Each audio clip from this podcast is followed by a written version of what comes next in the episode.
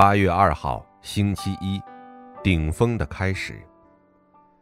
创世纪十二章一到五节：我必叫你成为大国，我必赐福给你，叫你的名为大，你也要叫别人得福。阿门。世界宣称不要让自己去迎合别人的要求，而是要聆听自己内心的需要，并且为此去挑战。光听着就觉得是一句很有魅力的话，但是果真如此吗？按照自己的意愿去生活，就没有矛盾、伤痛和问题了吗？一，摆脱命运的身份。如果离开了神，那就如同属灵上失去父母一样，比一次都没有被妈妈抱在怀里的婴儿更不幸。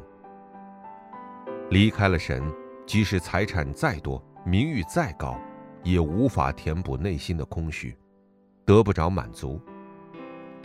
因为没有父母，被恶者抓住，被命运捆绑，完全从这种状态中摆脱出来的路，唯有耶稣基督。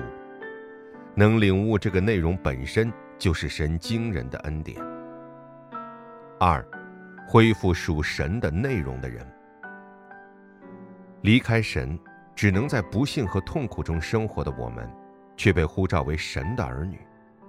我们一想到这个事实，就会不由得产生感恩。作为礼物领受的救恩，就已经充分完全了。神却说。还要通过我们成就神的远大计划。神愿全世界所有国家和所有的人都能听到耶稣是基督的福音。